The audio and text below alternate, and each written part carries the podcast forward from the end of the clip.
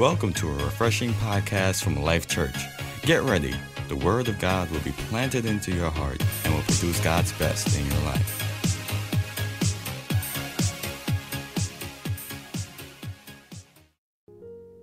The message today I'm going to share with you is called Shielded.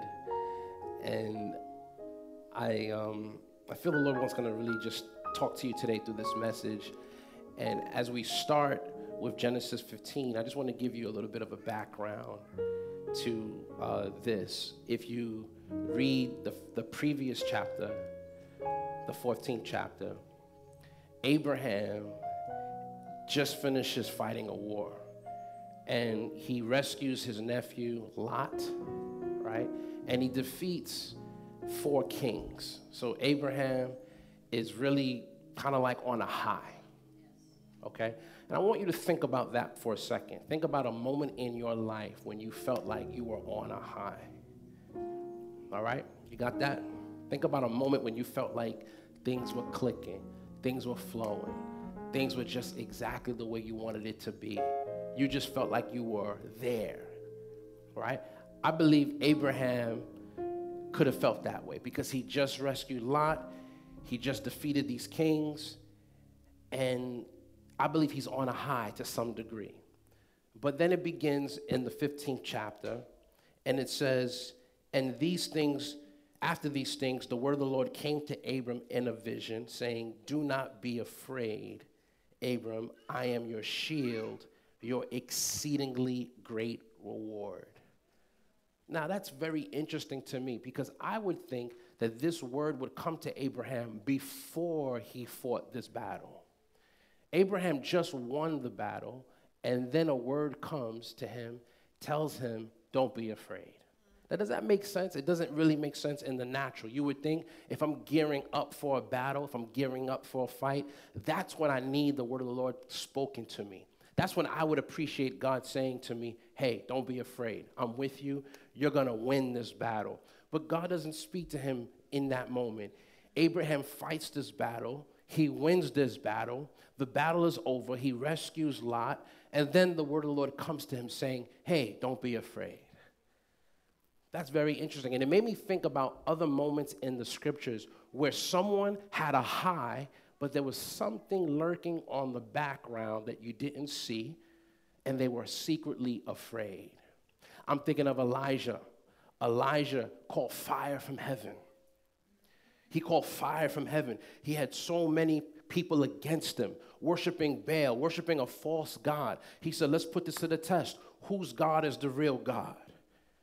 And then they did all this demonstration, and their God didn't answer. Then Elijah called fire from heaven, and all of a sudden, God responded. And you can imagine Elijah is feeling great. He commanded people, he commanded the people of God to slaughter all the false prophets, all those who were serving Baal. I mean, this was a great victory. And then the next day, one woman, I don't say that dis- disrespectfully, but I'm just letting you know this, that's what it is. One woman says, The same thing you did to these men, God do to me and more if I don't have your life.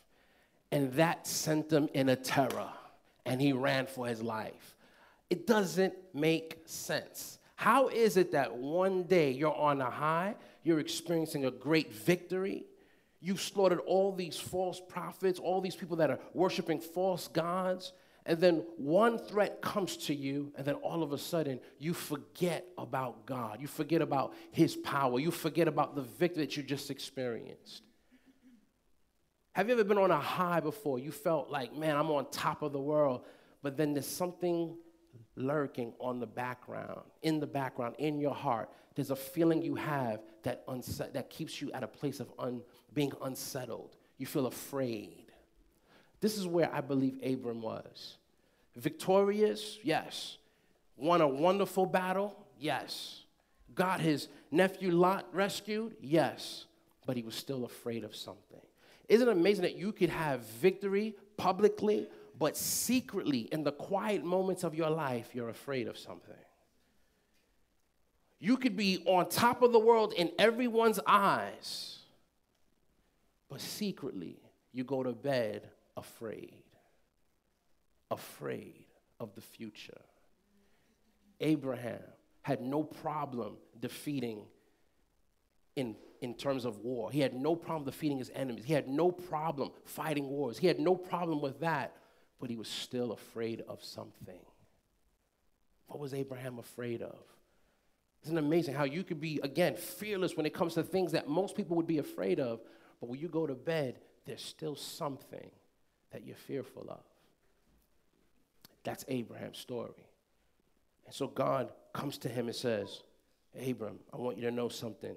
Don't be afraid. I am your shield. I'm your exceedingly great reward.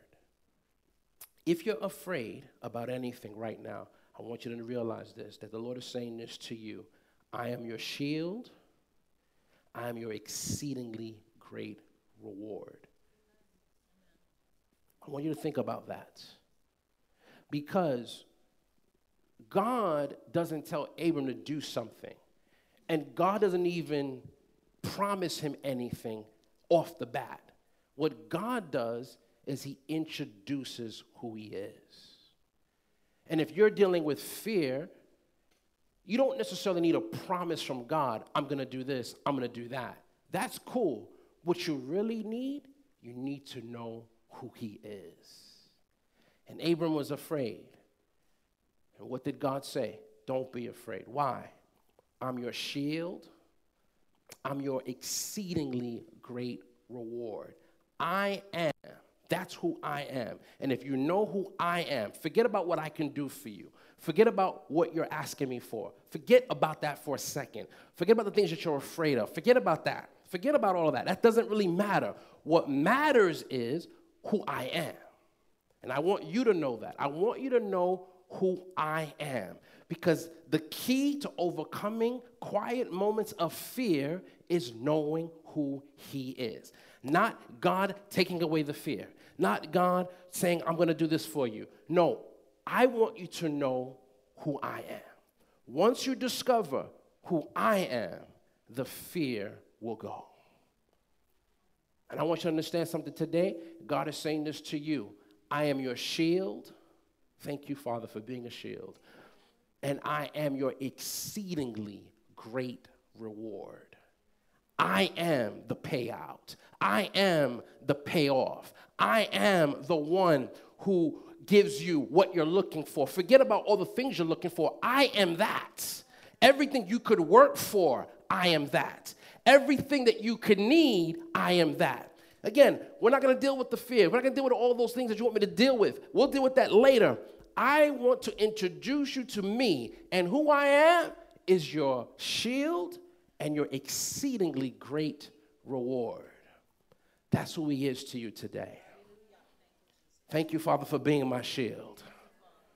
Thank you for being my shield.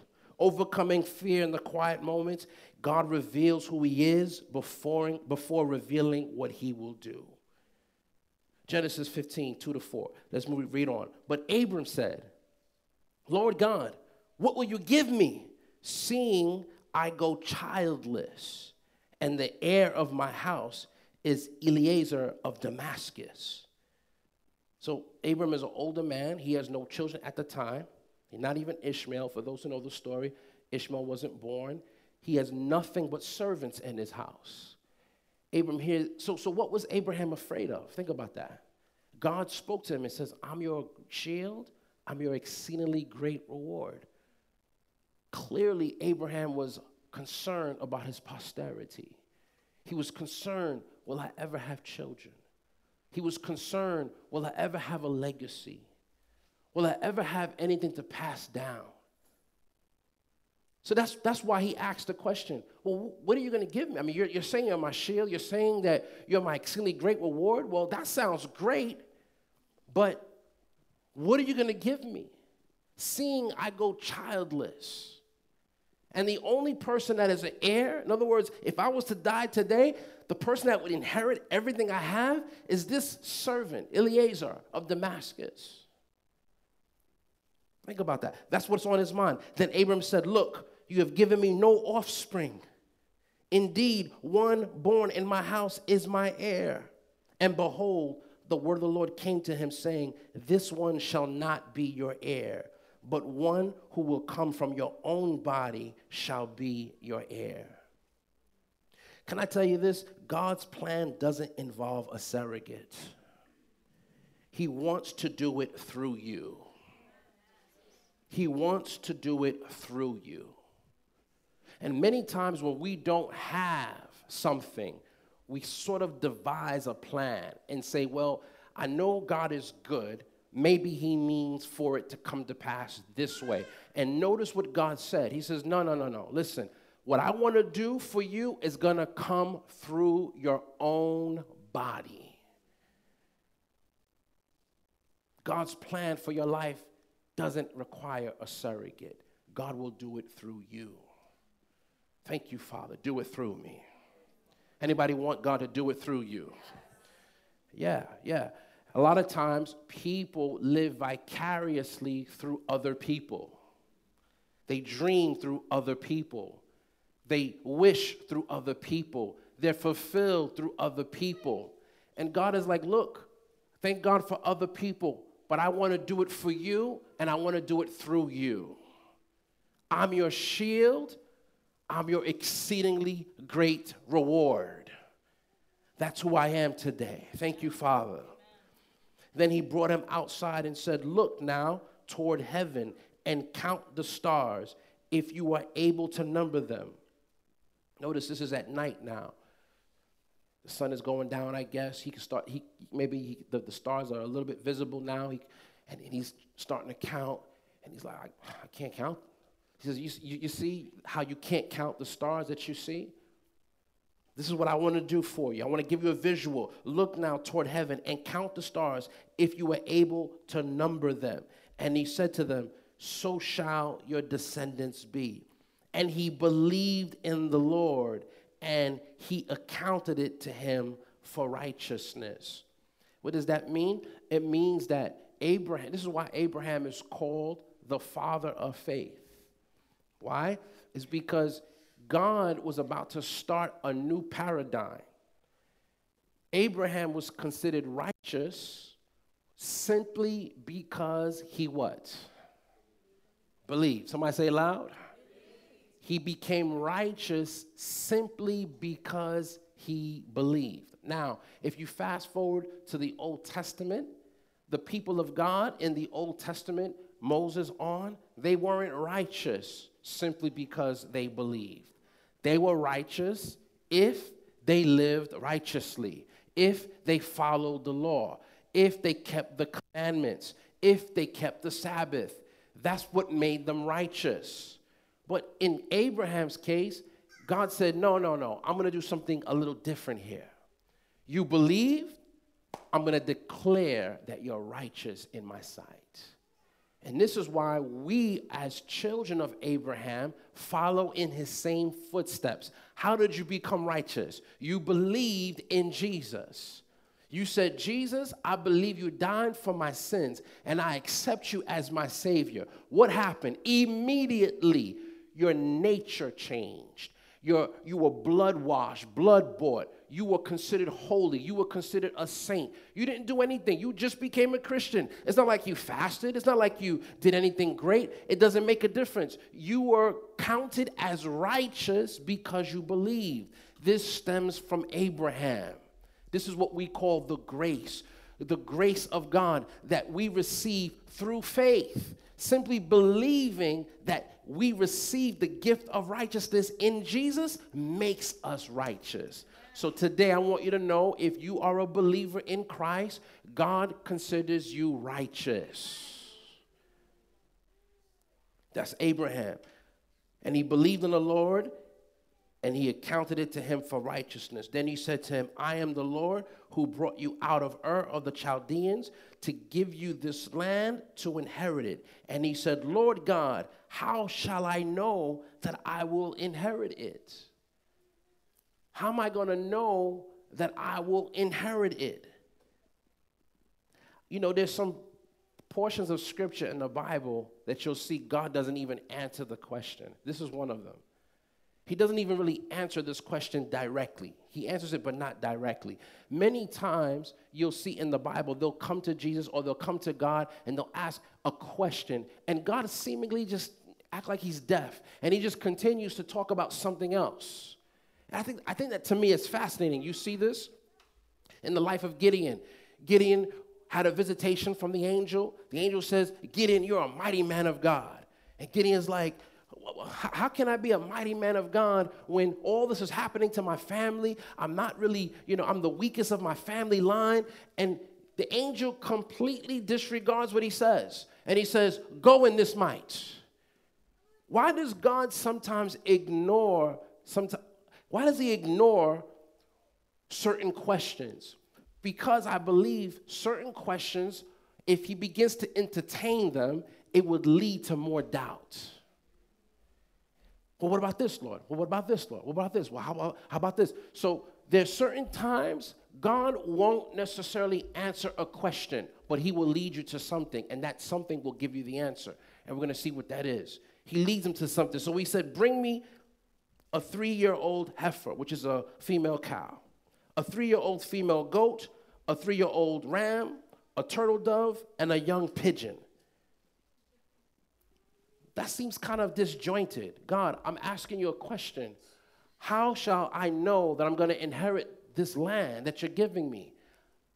I, believe that I'm going to be, you know, you're going to create descendants out of my line. I believe I'm going to have children, okay? I'm righteous there, cool. But now you're giving me another promise. You're telling me that you're going to give me land. How, how will I know that I'm going to inherit this? And God just completely disregards that question and says, Bring me some things to sacrifice. Bring me a heifer, bring me a, a, a, a young, a young a lamb, bring me all these animals, bring me a pigeon. I, I want you to just begin to worship. This is what God directs him to. Then he brought all these things to him and cut them in two down the middle and placed each piece opposite the other. But he did not cut the birds in two. And when the vultures came down on the carcasses, Abram drove them away. Here's what I want you to write here God's answer to the question, How will I know? is often worship. That's the answer. Worship brings you into revelation of how things will happen. When you come to a place when you don't know how something's going to happen, here's my best advice to you Instead of asking how, commit your life to a life of worship. Why? Worship creates the revelation in your spirit, man, as to how it's going to happen.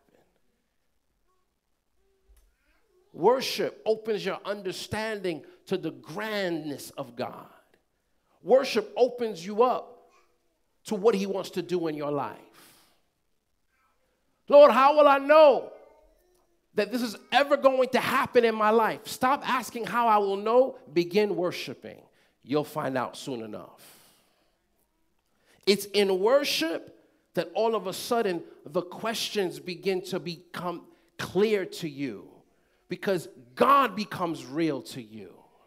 When people ask, How will I know? How will I know? How will I know? How is it going to happen? It's because you don't know God. You're trying to find out how this is going to happen. God is saying, I don't want you to figure out that. I want you to figure out me.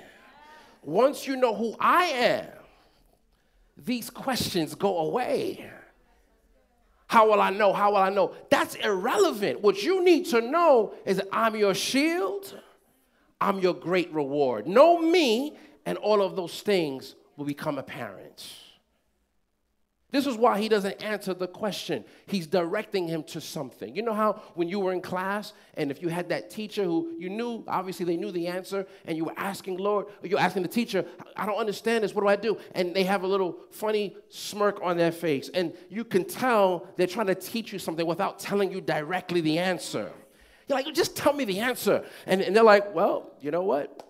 You, you know what to do. And they're pointing you in a way that leads you to the, to the answer. Why? Because if you are just given the answer, you miss the whole picture. If God was to get, begin to entertain Abraham, like, okay, this is what I'm going to do. At this time, at this year, I'm going to do it this way, I'm going to do it this way. Then Abraham would have been satisfied with that, but he would have missed understanding who God is. So here's what I want you to do, Abraham worship. Worship me, and you'll know how this is going to happen. But notice this. Notice something interesting happened while he brought these animals to sacrifice. Verse 11 says, And when the vultures came down on the carcasses, Abram drove them away. I don't think that's there by accident. I believe that when we live a life of worship, you have to be aware that there will be vultures that will try to devour what you're presenting before the Lord. And Abraham did the right thing. He took the responsibility to drive them away. Think about that. These are vultures and these are dead animals. Why would Abraham care? What difference does it make? These are, these are dead animals. This is a carcass on the altar, and this is a vulture. Why does it matter to Abraham that I have to drive these vultures away so that they don't consume something that's already dead? Doesn't make any sense when you think about it. Well, it does make sense when you understand what worship is. Worship is an act of death. Every time you worship, something is dying something is dying. Every time you deplete yourself before God, every time you release yourself, you empty yourself, something is being put on the altar. But there will be always vultures that want to say, no, no, no, no, no. Don't, don't, don't sacrifice this on the altar. I'll take this away for you. No, no, no, no. You have the responsibility to drive away the vultures. And there will be spiritual distractions. There will be spiritual distractions that will pull you away from worship. You have the responsibility to drive it away. Because if you don't, you will miss the revelation of who God is.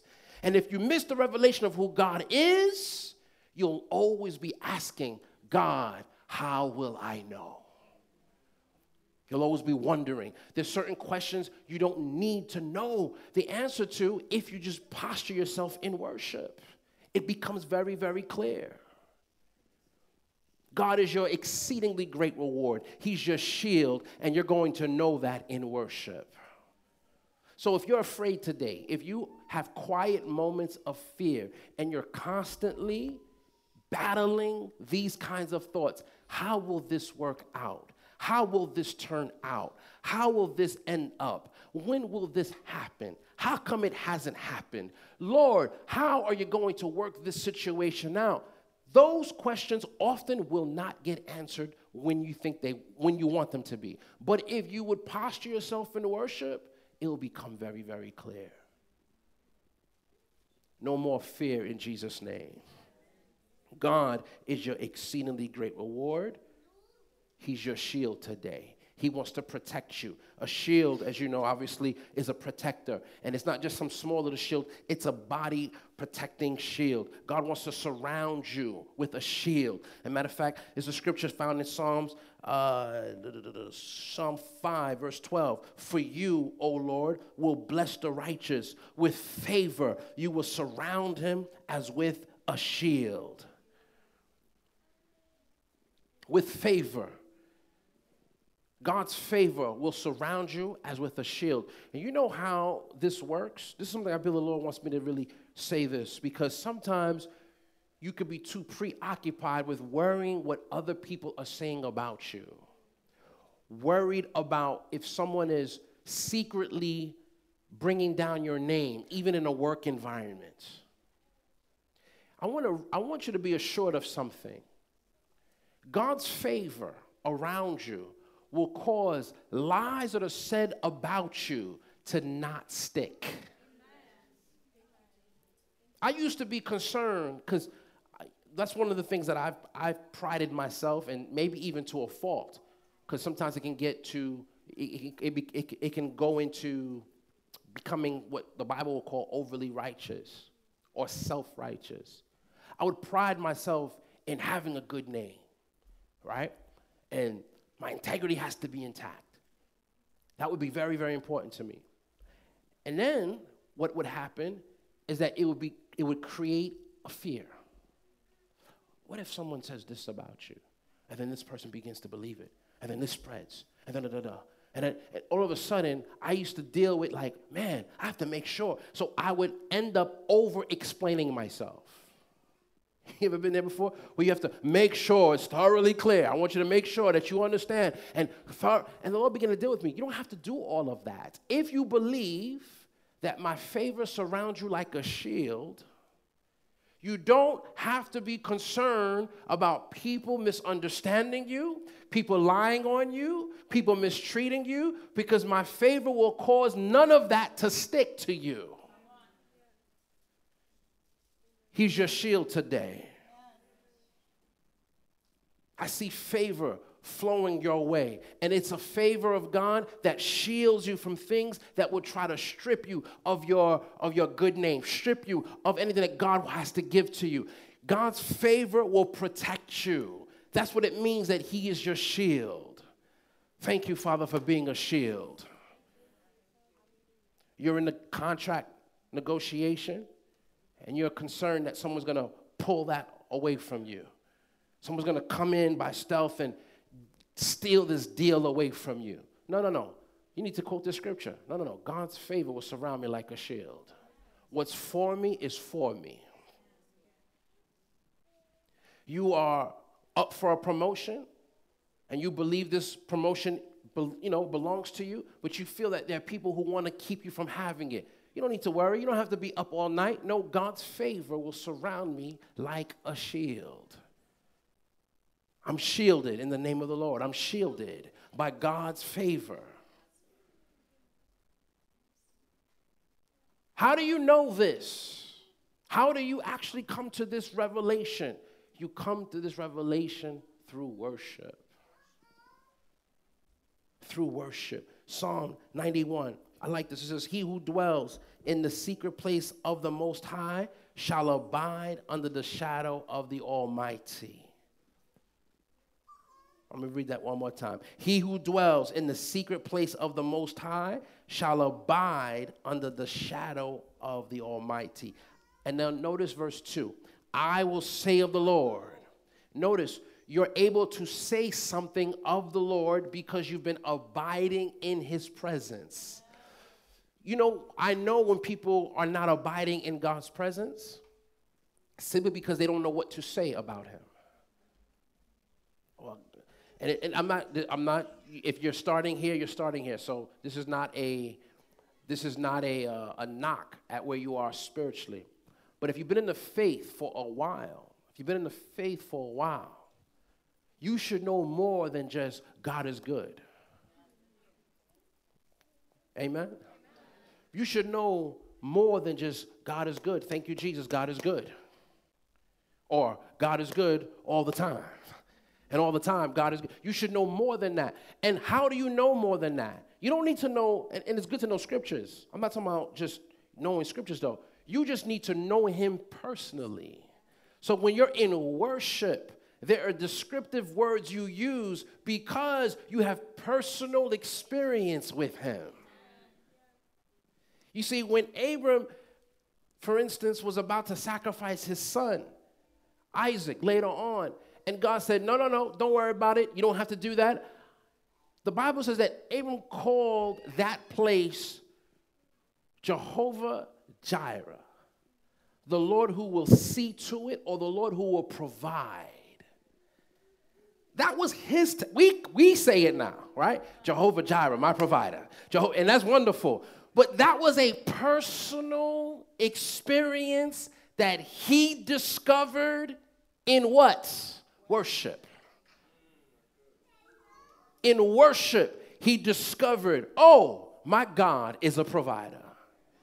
And we're living off that. We made, we made songs off that. Jehovah Jireh, my provider. And that's wonderful because I believe these revelations are there to bless the body of Christ. But God wants he wants you to have personal experiences so that when you leave the presence of God, you have names that no one else has named God. you know how you might be in a relationship and you have certain pet names with, for the person that you're with? Right? Usually it's the common names, honey and, you know, boo and, you know, whatever, sweetie. But then you have that other name that most people don't know about, right? You discover that in intimacy. You discover that when you are close with that individual. God wants you to have pet names for him. Yeah. That comes about in worship. And one of the things that you'll discover in worship is that he's your shield. He's your shield. Lord, I would have lost my mind in this season of my life had it not been for you being my shield. Lord, you're my shield. Lord, you've protected me and kept me when things seem to be going wrong on every side. Lord, somehow I made it through. You're my shield. Anybody have that kind of testimony? Lord, I really don't know how I made it through this year, but it's because of the shield that you are to me. You're my shield. You're my glory. You are these things to me. So now, when a promise comes to you, the question isn't, Lord, how? Is I know how because I know you. Praise the Lord. You're going to know the Lord very intimately in the name of the Lord Jesus. I will say of the Lord, He is my refuge and my fortress. I will say of the Lord, He is my refuge and my fortress. Why could He say this? Because He dwelt in the secret place of the Most High. He dwelt. Somebody say, He dwelt. That means he didn't visit. He wasn't a check in. It wasn't a just, hey, I'm stopping by. No, this is where he lived. He dwelt in the secret place of the Most High. And because he dwelt with the Lord, he had names for him. You know, if you live with people, you have certain names for them, right? Right? Well, he lived with the Lord, he dwelt in the presence of God. That's why he could say, I will say, You are my fortress. I will say, You are my refuge. I will say, You are my shield. I will say, You are my buckler. I will say, You are my friend. I can say these things because I dwell with you. Yeah. That's what worship does. So when you're in that posture, you stop asking questions because you know who He is. I'm declaring new favor over your life. I love the scripture found in Psalm 84, verse 11. For the Lord God is a sun and shield. I love that. He's a sun and a shield. Usually you need a shield from the sun. God is like, I'm both. I could be the sun and I could be the shield. Whatever you need me to be, I can be that. Glory to God. I'm speaking that He's a sun and a shield over your life. That means He's the brightness of your life. Amen. Sometimes, you, know you ever, maybe you're driving and then that sun hits you so strong. What is it? It, it, it forces you to slow down, right? put that visor down and slow down.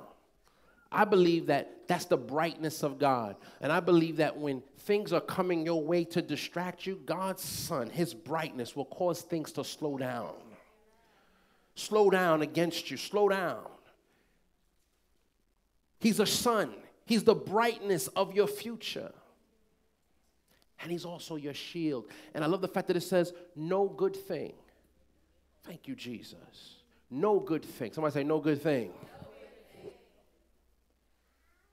No good thing will he withhold from them who walk uprightly. I see favor over your life today in Jesus' name. How many need favor today? Yeah. God's favor is your portion.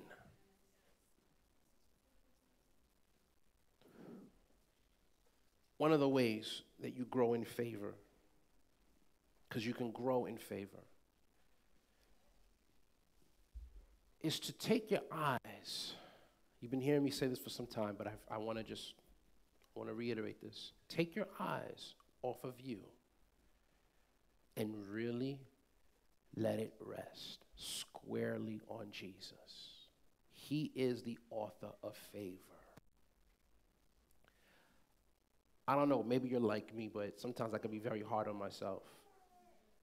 Anybody like that? You beat yourself up, think about, man, I should have did this, should have this way, da, da, da. Some of you are not hard on yourself at all. That's good. You're like, forget it. But you know what? That's good. That's a good thing. And if you're with someone who's like polar opposites of you, like you could be you could be that kind of person that's like really hard on yourself, and you could be with someone who's like, whatever, ain't that serious. That person will frustrate you. Because you'll accuse them of like not caring. Don't you care? Please, I can't do anything about it anyway. What, what we eating, you know? and then some people, like, you, no, I'm not eating. I lost my appetite. We got to get this straight. We got to get this fixed. And Jesus was like that. Jesus was someone who would sleep during a storm. Jesus didn't sweat things, he didn't care for things, he didn't hold on to things. And I believe that this is how you walk in favor. Take your eyes off of you and let it rest squarely on Jesus. So if you haven't measured up in some way or you think you haven't, if you haven't finished a 2019 goal and you're kicking yourself because, man, December is right around the corner and I didn't finish my goal, take your eyes off your goals. Take your eyes off your goals. Put your eyes on the one who is your exceedingly great reward. Your goal isn't your reward, Jesus is your reward. I know we're about to close out a decade, and some of you felt like, man, I, I dreamed I was going to be at a different place by this time. Okay, no problem. Maybe there's some things to learn, maybe, but put your eyes on Jesus. Jesus, you are full of grace, full of truth. I take my eyes off of me, I rest it squarely on you. That's how the grace begins to flow. How does it stop flowing? when you make yourself the author of grace. You're not the author of it. Take your eyes off of yourself. I see grace overcoming you in the name of Jesus. Amen. If you feel overwhelmed, I feel led to say this. If you feel overwhelmed, take your eyes off of you.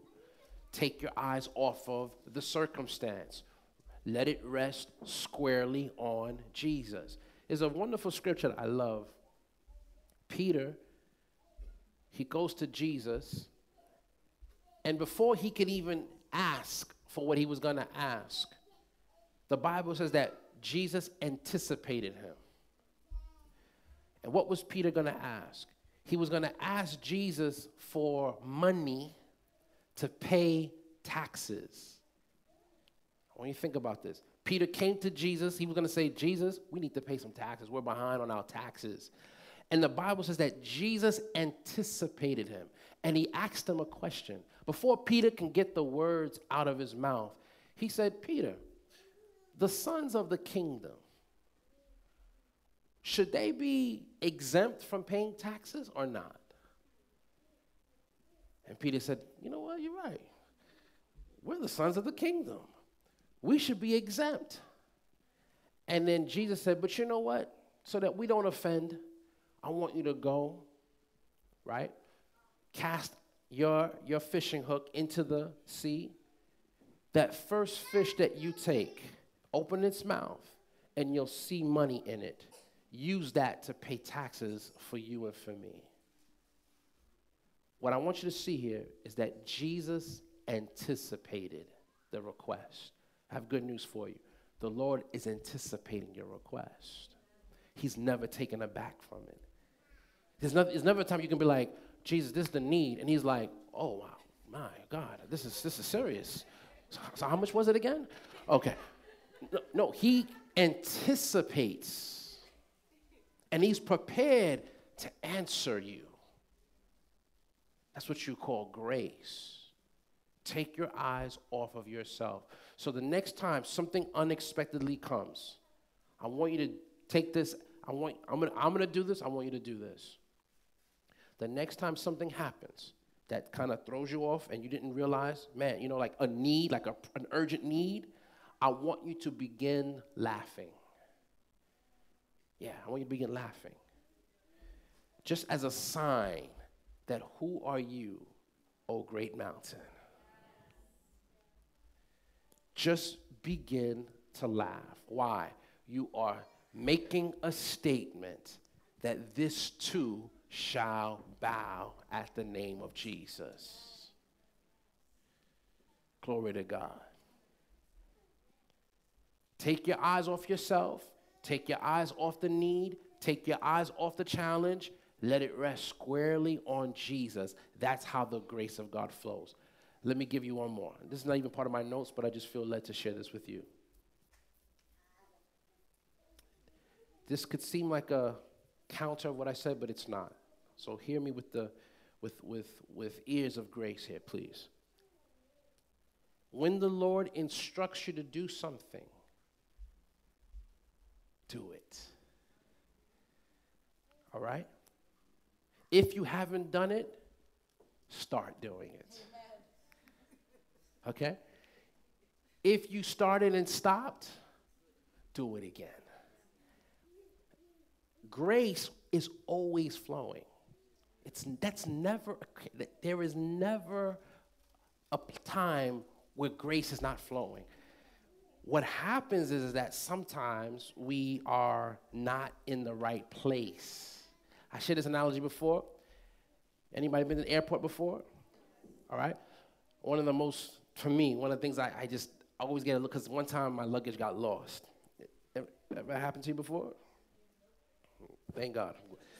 Your, your, your, luggage is going to a different city. You're like, Lord have mercy, what's going on? I remember I, had a, I was going to a wedding and I had my clothes and, and my clothes was in some, some other airport. I was mad. So I think from that point, you know, it's always like a little nerve wracking. So you're, you're waiting at the baggage claim. And you ever been at the baggage claim and it's like five minutes go by, right? And everybody's just picking up their bags and everyone's just like, you know, and, it, and you're just like, God, all right? So you know that scene. And you ever grab the wrong bag? Because a lot of bags look the same. So you think, oh, this is my bag. And you look around, nah, it's not my bag, right? What happens though? The conveyor belt is still flowing. That's what grace is like. Your bag is on that conveyor belt. It's on that conveyor belt. But you have to just be in position. Don't try to grab another person's bag. Don't try to copy someone else. Everything you need in that bag is just for you. Think about it. The person could have a similar looking bag, but if you grab that bag and it's not yours and you go home with it, not a good sight. I mean, you, you, I'm a man, you can have nothing but lingerie in there. You're like, this doesn't fit me. This is not, right?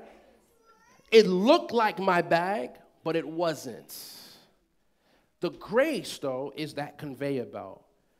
And God says, Listen, I have your bag on that belt, and it's flowing to you. It's flowing. It may be windy, it may, be, it may take time.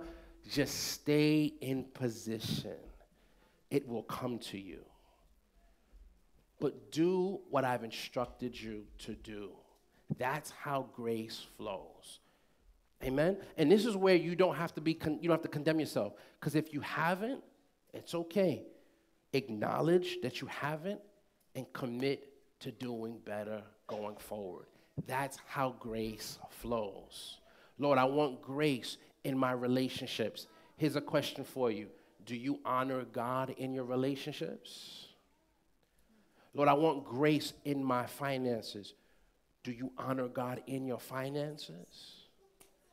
Lord, I want grace in this area. Awesome. It's flowing to you. It, I have no problem with it. It's flowing. But are you in position to receive what I'm sending you? Be in position, and you'll never go without the grace of the Lord. So, those are the two things I want to tell you right now. I just want you to do whatever the Lord instructed you to do, you will experience His grace in the name of Jesus. This concludes today's message. You need prayer, want to give a donation, or would like more information about Life Church, visit us at www.nylifechurch.com.